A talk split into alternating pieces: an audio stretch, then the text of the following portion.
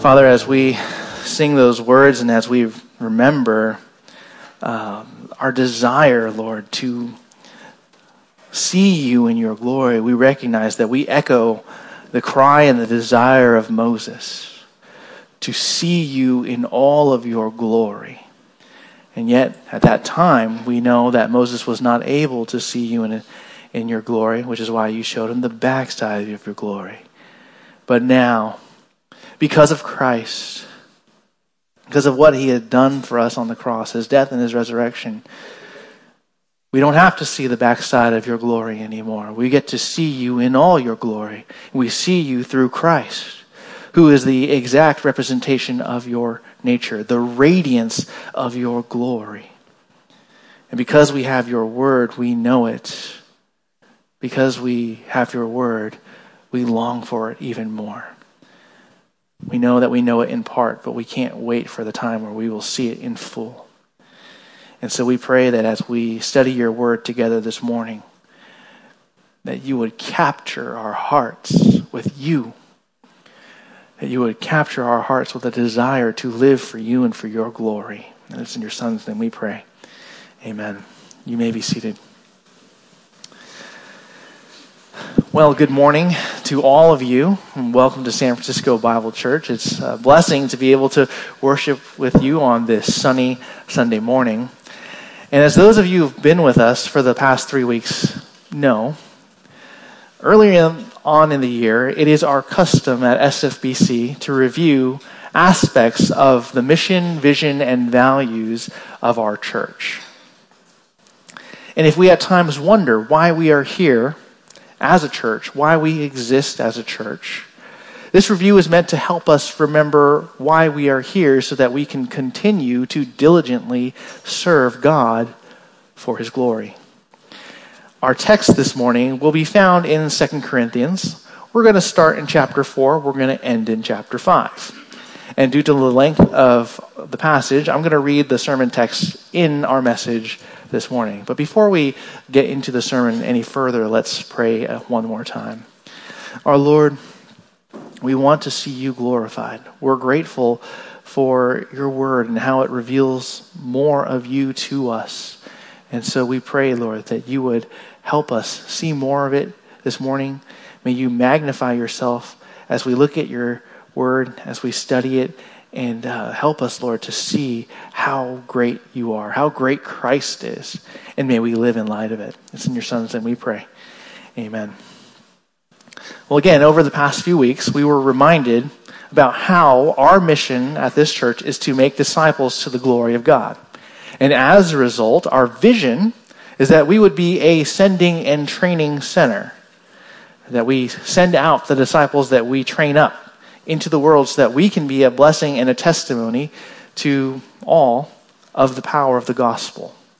And last week, we were reminded of the fact that Christ's servant leaders are those that God raises up to help equip those of us in the church for the task at hand. And sometimes it's not easy, right, being a servant leader, but at the same time, right, the Lord is the one who trains us up and he helps us endure so that we can minister to others. This morning, my aim is to try and wrap up those past 3 weeks in one summary message. So, as you've noticed, I have intentionally titled our sermon today, SF Bible's Response to the Gospel's Power. The mission, vision, and values of SF Bible is our attempt as a church to remember in a creative way what God wants a church to do here on this earth. But if we could sum it all up, what we've really been talking about over the past month is our response to the gospel's power. And because this is a bit of a summary message, I admit that there are going to be portions of the text that we go over today that are going to sound familiar. But similar to how apostles write similar things to their readers, to write and speak the same things to you is no trouble to me, and it's a safeguard for you. So, I also understand that as we have a longer text, I'm sure most of you are just concerned that I'm going to hold you too long and you're going to miss the football games, right? But I understand because we have a longer text that as I move through it, I'm going to move through it rather rapidly, you're going to feel as if maybe I haven't done my job this morning in the pulpit, right? Because there's going to be a, a, lot of meat left on the bone, but it's okay. Maybe we'll get to it someday, but I want to help us see big picture what God has us here for on this earth. I want us to understand big picture what our church's response should be to the gospel as modeled for us by the apostle Paul and his ministry. And so this morning, we will examine three commitments. Three commitments that believers ought to have in their lives in light of the gospel. By the way, if you would like a handout to follow along uh, uh, the, with the sermon, you can find it on our bulletin, and there's uh, there should be a handout for you there, and you can see all these points and uh, you can get the fill in the blanks that I have included as well. All right, so here we have three commitments that believers ought to have in their lives in light of the gospel. The first commitment is that we proclaim the gospel. The second commitment is that we ought to keep an eternal perspective. And the third commitment is that we live for Christ's glory. So, the first commitment that believers ought to have in their lives in light of the gospel is that we are to proclaim the gospel. The letter of 2 Corinthians was written by the Apostle Paul, and he wrote this letter to the Corinthians to defend his apostleship. Because there were some people in the church who were questioning the legitimacy of his apostleship and his ministry. And so, under siege by his critics, Paul writes to defend the ministry. However, he doesn't do so in a way that you and I might be tempted to do if we were in his shoes. You see, his fundamental concern was not about his credit. His fundamental concern was not about his status or how he was viewed by other people. His fundamental concern was the validity of the gospel, protecting the gospel message. Because Paul was an apostle and was one that God used to write scripture, any, any discrediting of Paul would also threaten the message. After all, why would you continue to believe the things that were taught by someone who had been discredited? So, Paul, he writes to defend the ministry so that people can have confidence in the gospel that he had preached to them. And not only that, but he also wrote so that people would not interpret the suffering that he was enduring as signs that God was against him.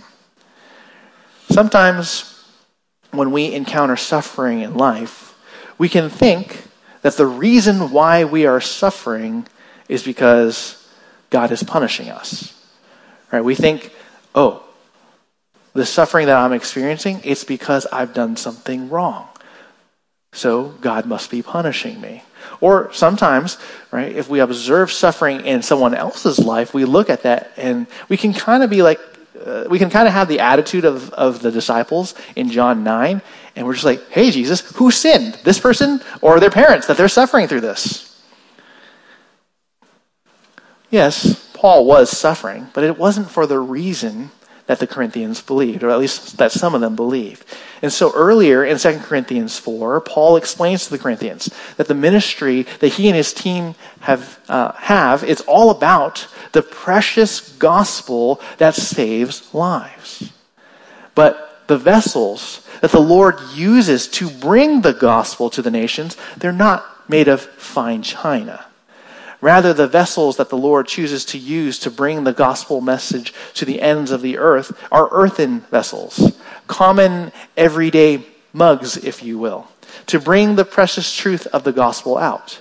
Right, you guys have your favorite mugs in your cupboards, and some of those mugs, they're pristine, but some of them aren't, right? They've been through the dishwasher for a few cycles, so they're, so a little faded, right? Maybe some of them, because of rough handling or whatnot, right? They have some chips in it, right? But they're still your favorite mugs. And what's important is not how the mug looks on the outside, but what's on the inside, right? Until you, as long as, as long as the precious treasure on the inside of the mug gets to your system, you're fine, right?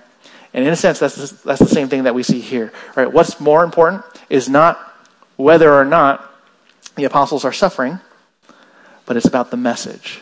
The message of the gospel that they have to bring to the world. So there will be an element of suffering that happens, right? But that suffering is not enough to stop the spread of the gospel. And this is where we pick up in verse 13 of 2 Corinthians 4. but having the same spirit of faith. According to what is written, I believe, therefore I spoke. We also believe, therefore we also speak. Paul quotes from Psalm 116:10, but he modifies the quote a little bit, right? Significantly.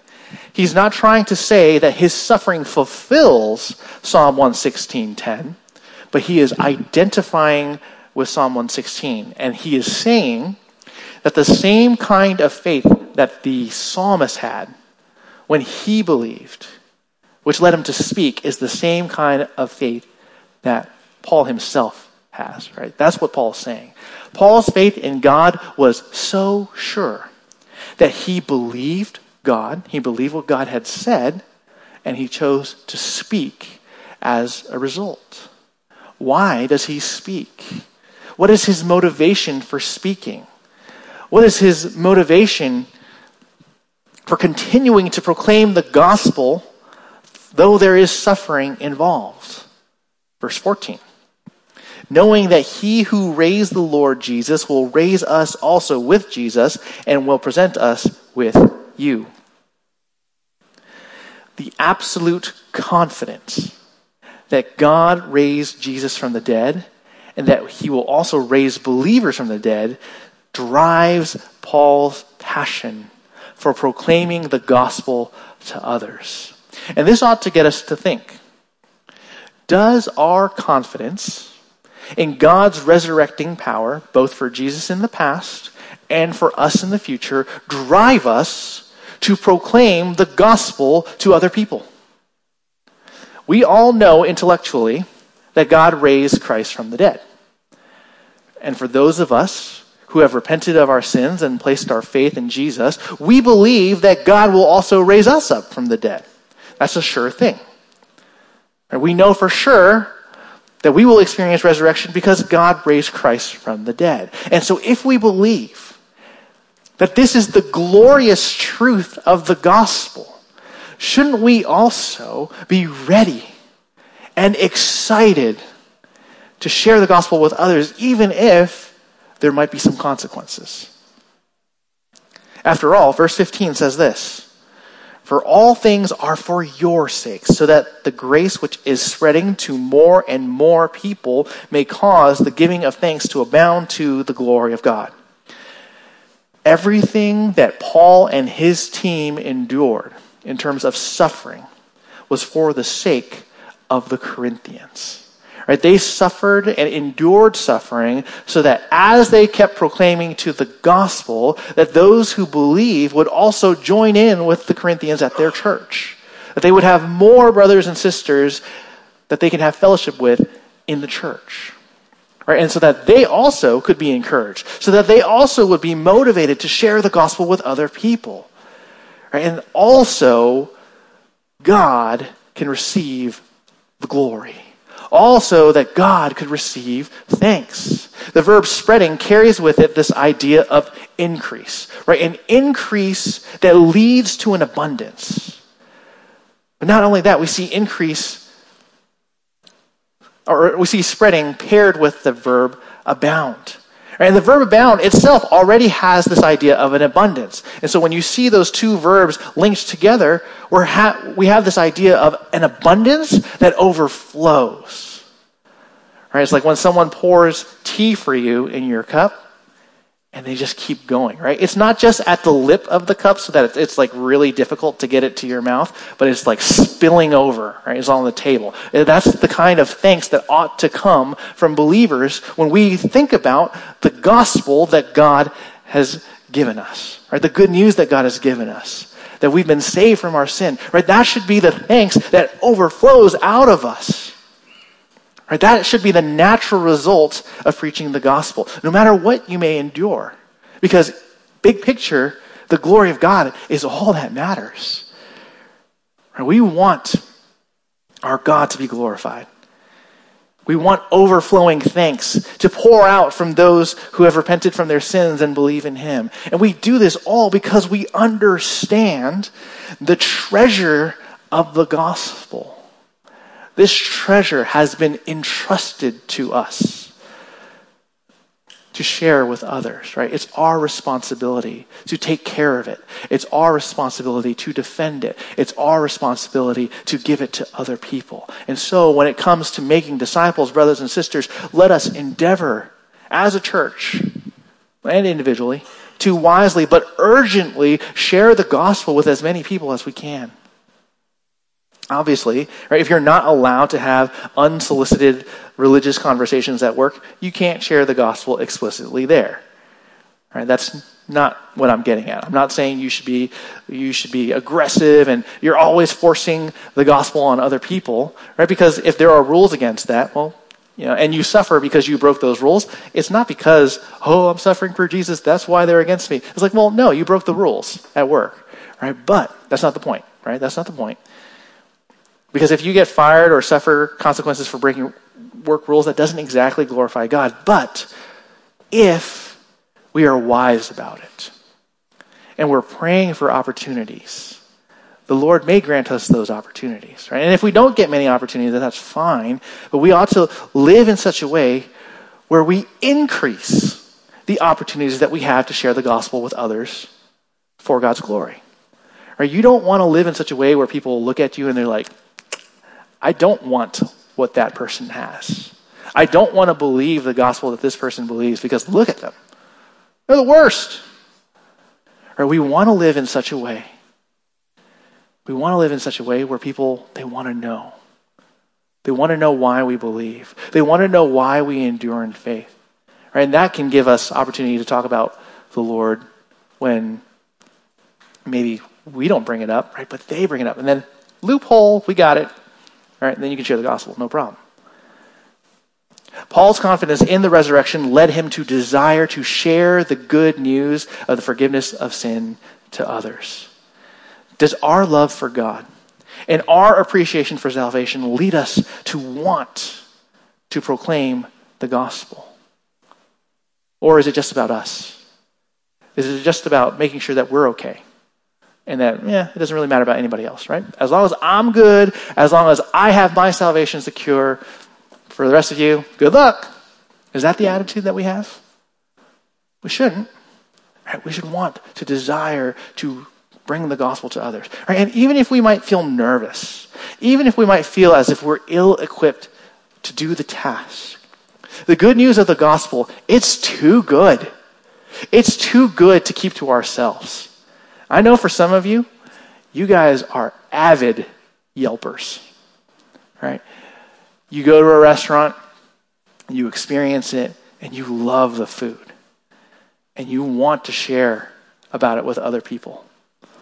Right? You want people to know this is the best food in town. You should go try it. Right? Maybe you just want elite status, but why do you why do you share? Right? Because it's too good to keep to yourself. So, are we willing to get trained? Right? If the gospel is too good to keep to ourselves, are we willing to get trained? Are we willing to overcome some of that fear? And there's still fear. Right? Even if you are trained, there is still fear. Are you willing to overcome that fear and willing to share the gospel and to entrust God with the results? Right? He doesn't ask you to save nobody. He just asks you to be faithful. He'll do the saving. Right? He'll do the saving. And so if we as a church, if we as a church believe that the gospel must be shared, what are we willing to do to be committed to proclaim the gospel to our family members? What are we willing to do to be committed to preaching the gospel to our community? Right? If you believe that this is what God has us to do, right? That this is faithfulness, well then what are you willing to do? Please hear me. I'm not rebuking you, nor am I trying to shame you into sharing the gospel. Really, I'm trying to get all of us to think about this together. Right? If we believe this, what should we do? If we believe that we must bring the gospel to the nations, what will we do? Right? It's good for us to have a vision to make disciples in this church, but it's not just a church leader thing. This is what ought to define all believers. Every single member, every single attender So, brothers and sisters, do we have the same faith as the psalmist and as Paul? Are we also so impressed with God's love that we believe and therefore we speak? Right, this is what we must be committed to doing. The second commitment that believers ought to have in our lives in light of the gospel is that we ought to keep an eternal perspective. We ought to keep an eternal perspective. Verse 16. Therefore, we do not lose heart. But though our outer man is decaying, yet our inner man is being, being renewed day by day. In light of the difficulties that Paul and his team face physically as they are committed to sharing the gospel on their missions trips, their bodies are definitely taking a beating. But not just from the physical wear and tear of traveling and ministry, but there were other dangers that they faced too. Later on in 2 Corinthians 11, Paul details all of the things that he and his team endured as he engaged in God's mission, right, as he brought the gospel to the Gentiles. And as you glance at what he had to go through in verses 24 through 27 of uh, 2 Corinthians 11, it's easy to think that Paul was crazy.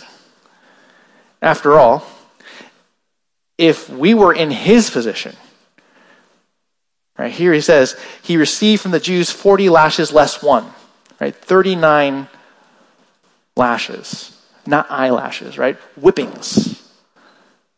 He received that five times, right? Why 39? Because technically by 40 you're dead.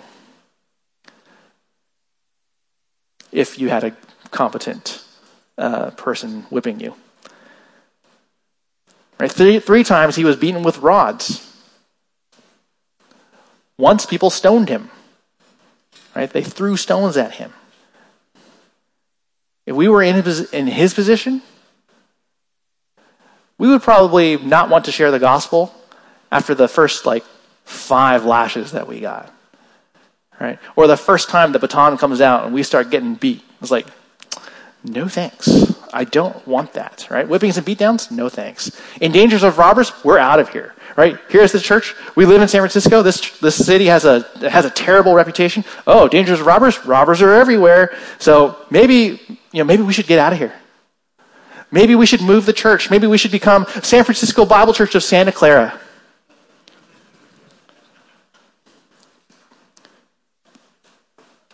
But what kept Paul going? though the outer man was decaying, both naturally and at the hands of people. What kept him going? The confidence that came from the inner man being renewed day by day. We understand that the outer man refers to the physical body. The inner man is who we are on the inside, our thoughts, our attitudes, our personality. Essentially, what we're talking about is our souls. Our souls are being renewed day by day by God, by the gracious provision of God. Right? He renews our souls with His Word. He renews our souls through worship. He renews our souls through fellowship. Right? He is the one who keeps our faith going.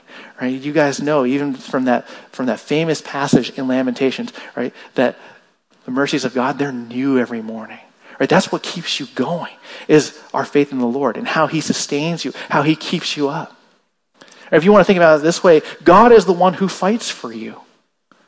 Or even if we do things that are unwise, even if we do things that are sinful, right? He can work in spite of us to still accomplish his purposes. And for those of you uh, who call yourselves Christians, or you know that there have been plenty of times in your life, whether it's with family, whether it's with friends, or whether it's coworkers, that you've blown it in terms of your witness. Right? That you've not done what you should have done. You've not said what you should have said. And in the process, you can bring great shame to the name of Christ.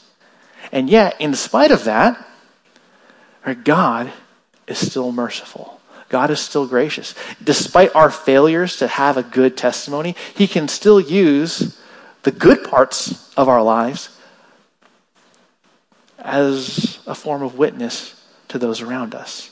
Right? So that we can say, it wasn't me, It wasn't my example, right? It was God. God can work in spite of us, right? He can work in spite of us. And so the mindset that God is everything, that God can take care of it all, right? That He's the one that we rely on, that can help us have a different perspective when we look at life. Verses 17 through 18. For our momentary light affliction is working out for us an eternal weight of glory far beyond all comparison. While we look not at the things which are seen, but at the things which are not seen. For the things which are seen are temporal, but the things which are not seen are eternal. You know, an unwise Christian can look at these verses and use it in a way to make those who suffer feel bad. It might not be our intention to do so, right? But we can use the, these verses to make somebody feel bad. We could point to this text, right? And we could say, hey, look, Paul said that your troubles are momentary and light afflictions. So, really, your afflictions aren't that bad. Just trust God. You'll be okay. Now, this is not necessarily untrue, but counsel like this is not counsel that heeds the instructions in Ephesians 4:29 on speech, particularly about speaking words that are good for edification according to the need of the moment. So, if that's the case, the purpose of these verses is not to tell people, hey, you just got to grow up. You just got to grin it and bear it. You'll be okay. Right? That's not the point. That's not the intent. But what is Paul's intent? His intent is to help believers view their suffering for God's glory from a different perspective. So, remember, we want to keep this text in context. This is not a passage that talks about suffering in general we can apply some of the principles that we learn from this text to suffering in general. But what Paul has in mind here is the suffering that comes because we are committed to proclaiming the gospel. Right? The suffering that comes because we're committed to living for Christ and we receive uh, some consequences for that. And so, when we find ourselves suffering for Christ, Paul wants us to remember that the suffering that we endure will be worth it because of what awaits us in eternity. Right? What awaits us in eternity makes the suffering that we endure here on this earth for Christ worth it. Paul is not trying to minimize anyone's suffering. He knows how real it can be. Because when you remember what we glanced at in 2 Corinthians 11, it's a reminder that Paul is no stranger to suffering. And his point also isn't hey guys, look at all the things that I've survived. I've suffered far more than all of you. So don't complain, right? That's not his intent. That's not what he's saying. His point is this the renewing of our inner man, right? The renewing of our soul as God is the one who sustains us, helps us look beyond the here and now. It helps us fix our eyes on the things that are eternal, no matter what is happening to us presently. And so, even if we know, right, even if we know that we're suffering for Christ, it doesn't make it any easier, does it?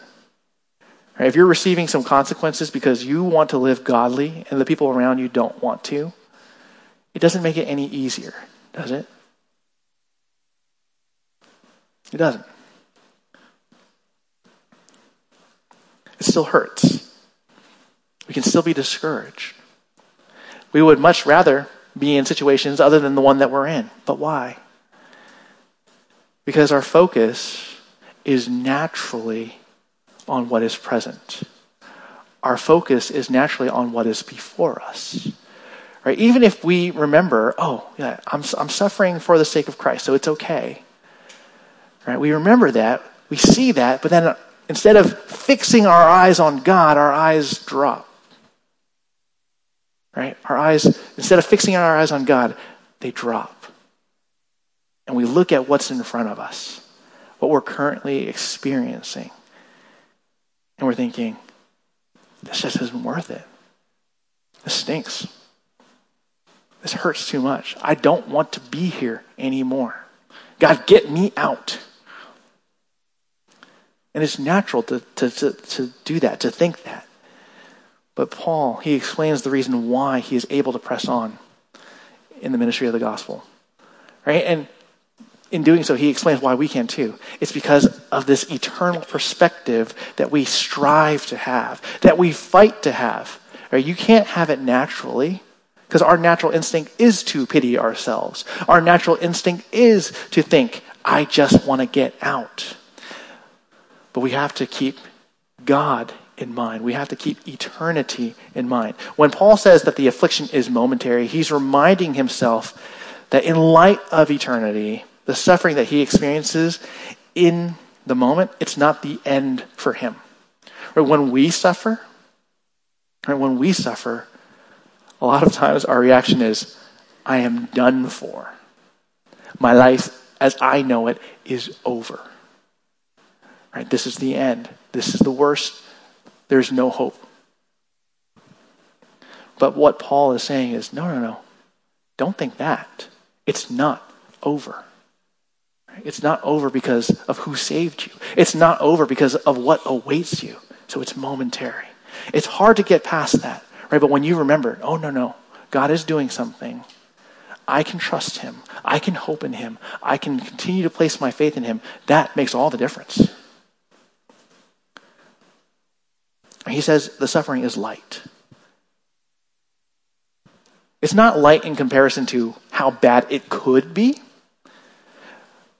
right? Or how bad Jesus' suffering was. But what's the comparison?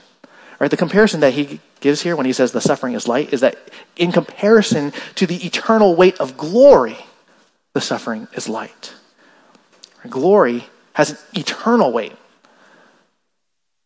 It's beyond all comparison. And so it's almost as if you were to put suffering for Christ on one of those double pan scales. And if you have a hard time imagining what I'm talking about, right, if you see those statues that represent justice, right, it's those scales that uh, have two different pans on them, right, and you put one thing on the other and you're trying to get the other weight to, to balance it. If you put suffering for Christ on one part of the scale, and then you put the eternal weight of glory on the other part of the scale, it doesn't even out. It immediately goes down to the eternal weight of glory because that's how heavy it is. Right? That's how worth it it is. Why is it that? Why, why is it like that? Because we're not talking about a stamp card. We're not talking about your favorite coffee shop's reward program when it comes to the glory that God has waiting for us in heaven. It's not like you get two ounces of glory for every one ounce of suffering that you endure, unless it's double star day and then, you know, double the ratios. It's not that. It's not that. What God will give us is so much better. Right? What God will give us is so much better, which is why even though Paul's eyes can be tempted to drop down and to focus on what is presently ahead of him, he fixes his eyes on what is out there waiting in eternity. Because if he dies, guess what? It's not bad for him. What does he get? The best thing ever God. He gets God. And you can't say that God's not worth it. You cannot say that Jesus is not worth it.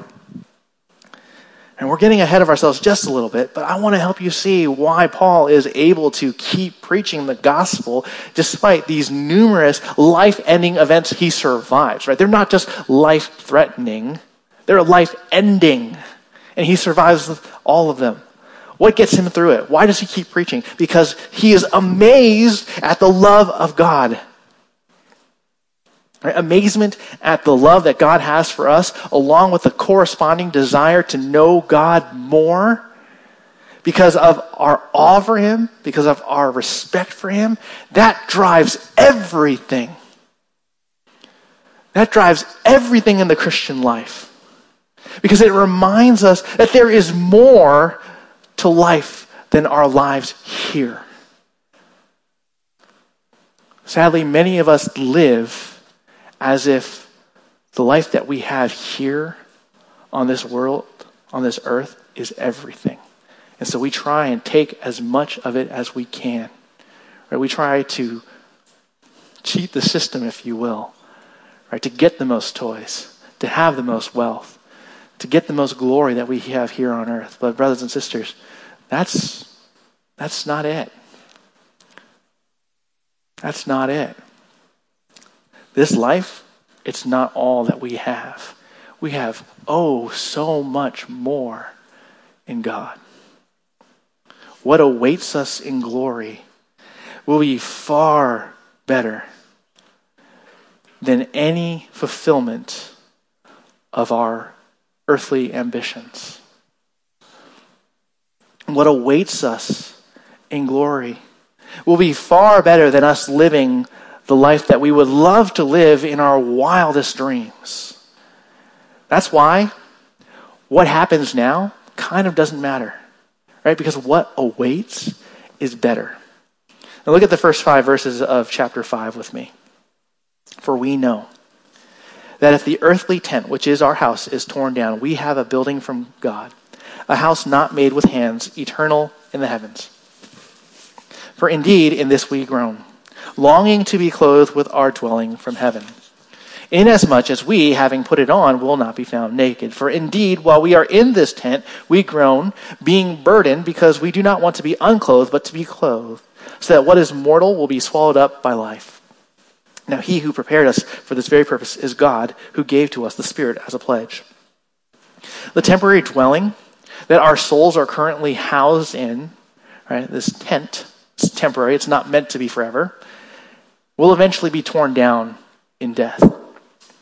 We know it, right? We feel it as the years go by. But though it is coming,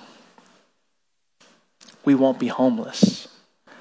Right? Because when this earthly tent is torn down, we will inherit from God a permanent building, an eternal building, right? one that God Himself makes for us. And when we receive our glorified bodies, they will be ours forever. No need to worry about injuries. Right? So, for those of you who are injury prone, that part of your life is gone, it's done for. Right? No more need to worry about aging. So if you don't like aging, if every morning reminds you that you hate your life because your body betrays you, you don't have to wake up with that anymore. You probably won't sleep either, right? But that's the point, right? We don't need it. Because God gives us a glorified bodies. Right? And these glorified bodies will be forever. Paul mixes metaphors here. He also compares our new bodies to being clothed. Right, this groaning that he says that we have when we're longing for uh, being clothed with our dwelling from heaven, it's not a groaning of suffering, but a groaning of intense longing. It's anticipation. And we don't have time to anticipate uh, to explore this any further today, but this groaning that we have, it desperately desires what God will give us. But that's why we have to remember, it's not just the blessings, but it's God himself. We are waiting for that which is temporary, verse 4, that which is mortal, to be swallowed up by endless life. Endless life, eternal life. How do we know for sure that we're going to get this? That we're going to be able to be with God and in His presence forever? Because verse 5 tells us that the very same God who says He'll do it for us is the one who's given us His Holy Spirit as a reminder that these things are ours. Right? He's the pledge. He's your redemption ticket, if you will. Right? He's your reminder that this is what's waiting for you. This is yours. This brings us to our third commitment that believers ought to have in our lives in light of the gospel. Is that we ought, is that we ought to live for Christ's glory. We ought to live for Christ's glory. Verse 6 through 8. Therefore, being always of good courage, and knowing that while we are at home in the body, we are absent from the Lord, for we walk by faith, not by sight. We are of good courage and prefer rather to be absent from the body and to be at home with the Lord. Now, I know we're moving fast. Right? We have to move slightly faster, too. Right? But what I hope that you're seeing in this big picture view of what our response ought to be to the gospel is a response in its proper perspective. Right? We don't just do these things because we have to. We do these things, right? We, we we want to share the gospel. We want to keep an eternal perspective. We want to live for God's glory, all because we are driven by love for God. We want to do all of these things because we are driven by passion for God. Right? That's why we want to do all these things. Knowing that heaven awaits, knowing that fellowship with God forever in our glorified bodies awaits, is why Paul says that no matter what, he is in that constant state of being of good courage. Suffering and death for the sake of the Lord is no big deal because we'll be with the Lord. Right now, in the life that we live, right, we're absent from the Lord's direct presence. But it's not like we're completely cut off. Right? That's why he reminds us in verse 7 we walk by faith, not by sight. Right? Sometimes you can't see what God's doing, right? Sometimes you don't know why he's allowing trials into your life. But you can have fellowship with him. You can have fellowship with him while you do your Bible reading. You can have fellowship with him while you pray. You can have fellowship with him while you come to church and you fellowship with other believers. Right? We can still have fellowship with him. We're not cut off. Right? But he gives us access to himself even now. Now it's true. Right? This is great. Oh, but heaven, it's so much better. Right? That's very, very true. We would prefer to be at home with the Lord, right? To be in His direct presence. That would be the best thing ever, and it is the best thing ever. But we should not so easily discount the blessing of being in fellowship with God now. Right? But in order to do so, it does require that we have a desire to please the Lord in all that we do. Right? Not just showing up on a on a Sunday during the middle of the week, right? But in all that we do. Right? A desire to please the Lord, to glorify Christ in all of our lives, that should color our perspective on everything. Verses 9 and 10. Therefore, we also have as our ambition, whether at home or absent, to be pleasing to Him. For we must all appear before the judgment seat of Christ, so that each one may be recompensed for his deeds in the body according to what he has done, whether good or bad. No matter what we do, whether we're home or with the Lord, right? It should be our ambition. It should be our highest goal to be pleasing to God. Why? Well, partly because we know that every Christian must appear before the judgment seat of Christ. Right? We must give an accounting for all that we do. Now we know that all of our sins have already been paid for in Christ. Right? That's why Paul can say in Romans 8:1, there is therefore no condemnation for those who are in Christ Jesus. And so if there is no condemnation for sin, then what is this judgment that all Christians will experience before the judgment seat of Christ? Well, the word for judgment in Greek in this particular text is the word bema. So you may have heard people talking about the bema seat judgment, right, in your theological conversations or whatever.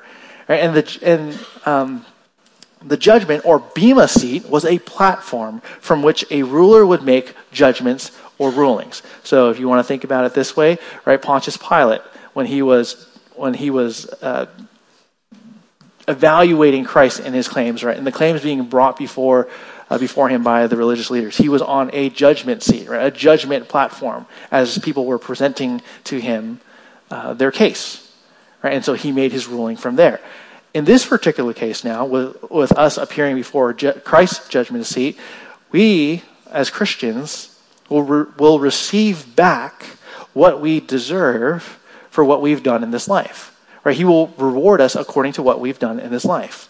Everything will be taken into account, right? Because our Lord sees all. He knows not just what we did, but why we did it. And so this is the purpose of this judgment is reward but the ideas of pleasing God and earning rewards from God also ought to get us thinking. Do we strive to please God in our lives now? Is this our attitude?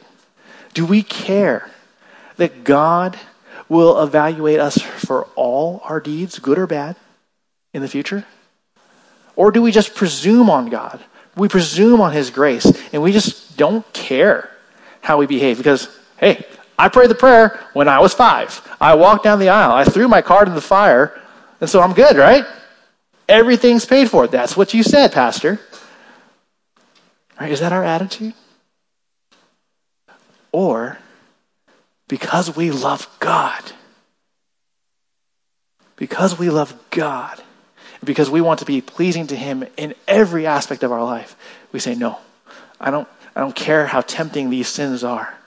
I will put those aside and I will pursue God with all that I got, with all of the grace that He provides, because He's worth it.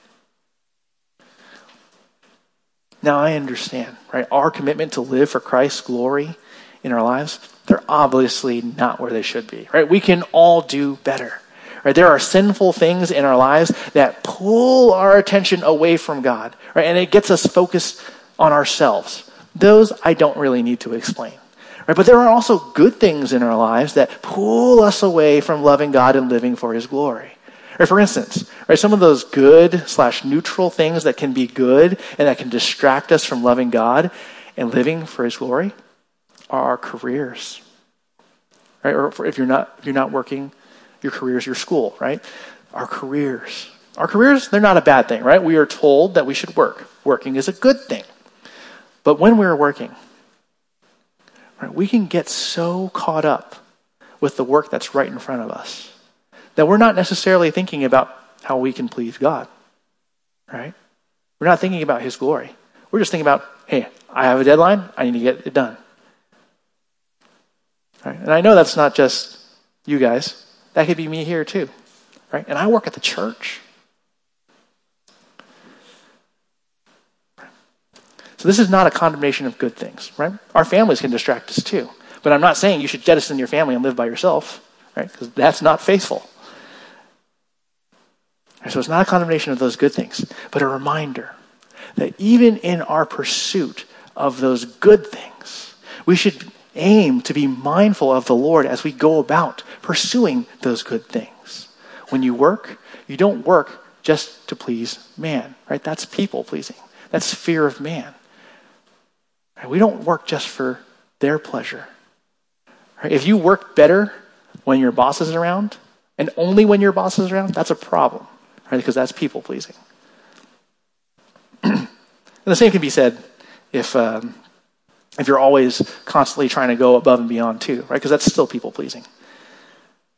But what Paul tells us in Colossians 3 is that we are not to work to please man, but to please who? God. Or you remember that He's your boss. He's the one that you give an account to. We should remember that ultimately everything that we do should be to please God, it should be to glorify God. So, verse 11 to 13. So then, knowing the fear of the Lord, we persuade men. We have been made manifest to God, and I hope that we have been made manifest also in your consciousness. we are not, again, commending ourselves to you, but are giving you an opportunity to boast of us, so that you will have an answer for those who boast in appearance and not in heart.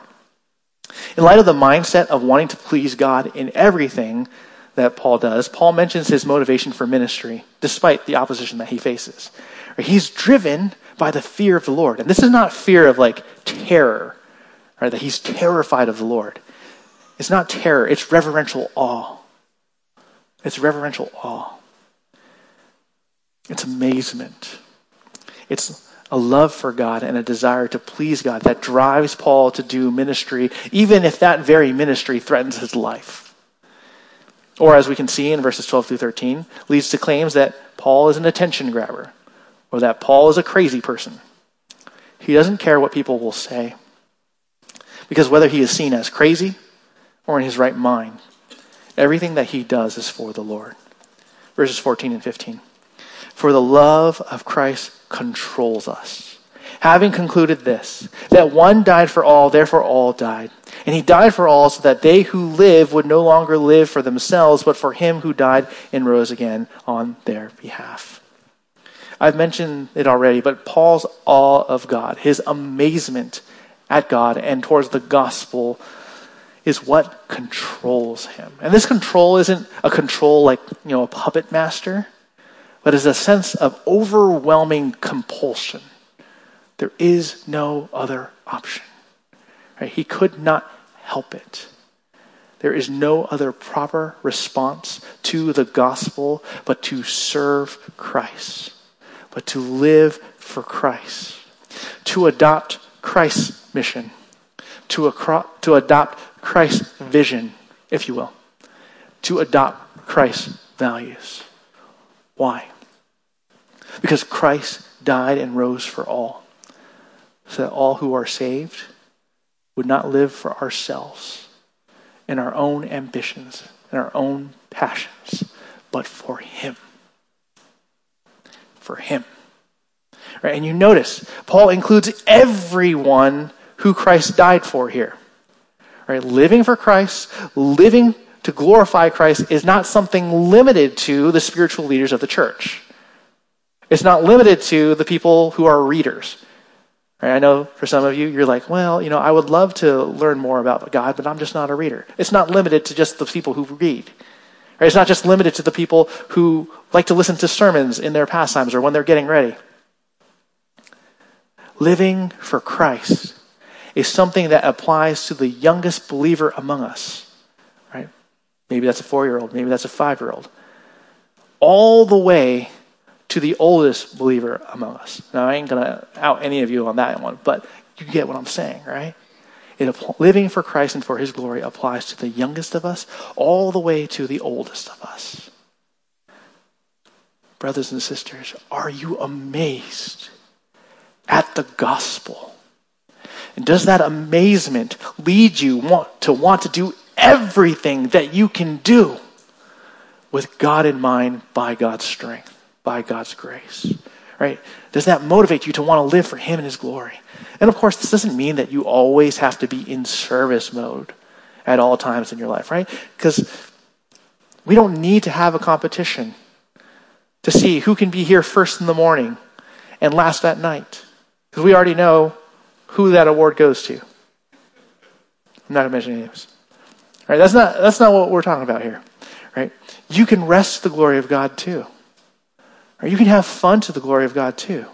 Right? Go on vacation. And when you go on vacation, give thanks to God for the fact that you can go on vacation.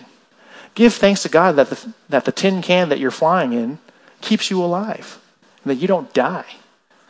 Right? And that you can travel all the way across the world in like what? A day? Right? When you get there, give thanks to God when you see his creation and you see his handiwork.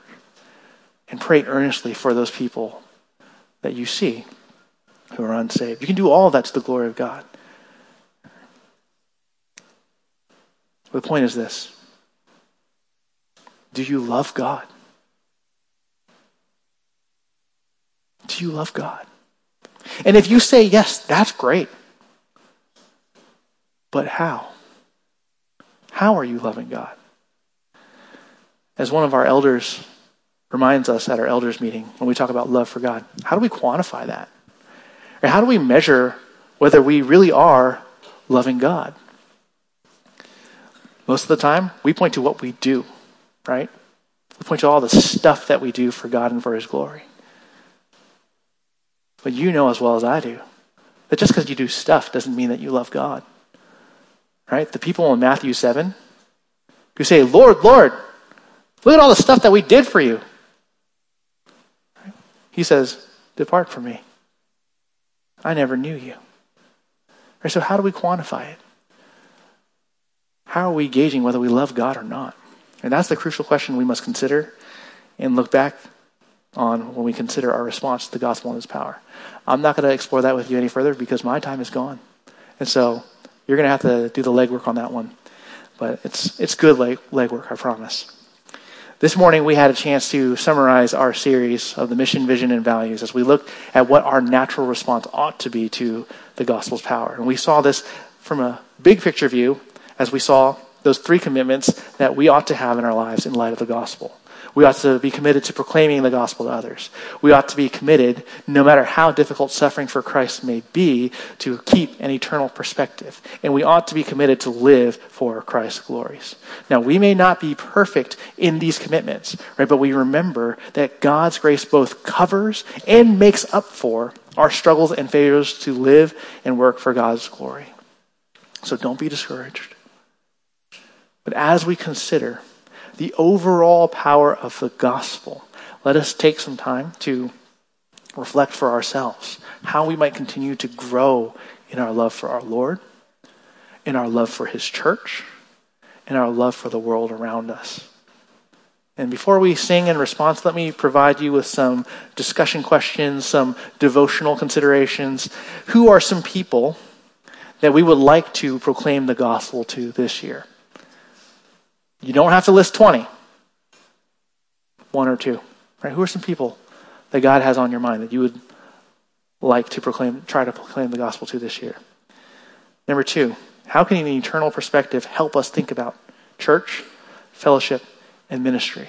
Right? We often get busy with the busyness of church. But how can an eternal perspective help us reevaluate how we think about church and being with God's people? Number three, how can we grow in our love for God?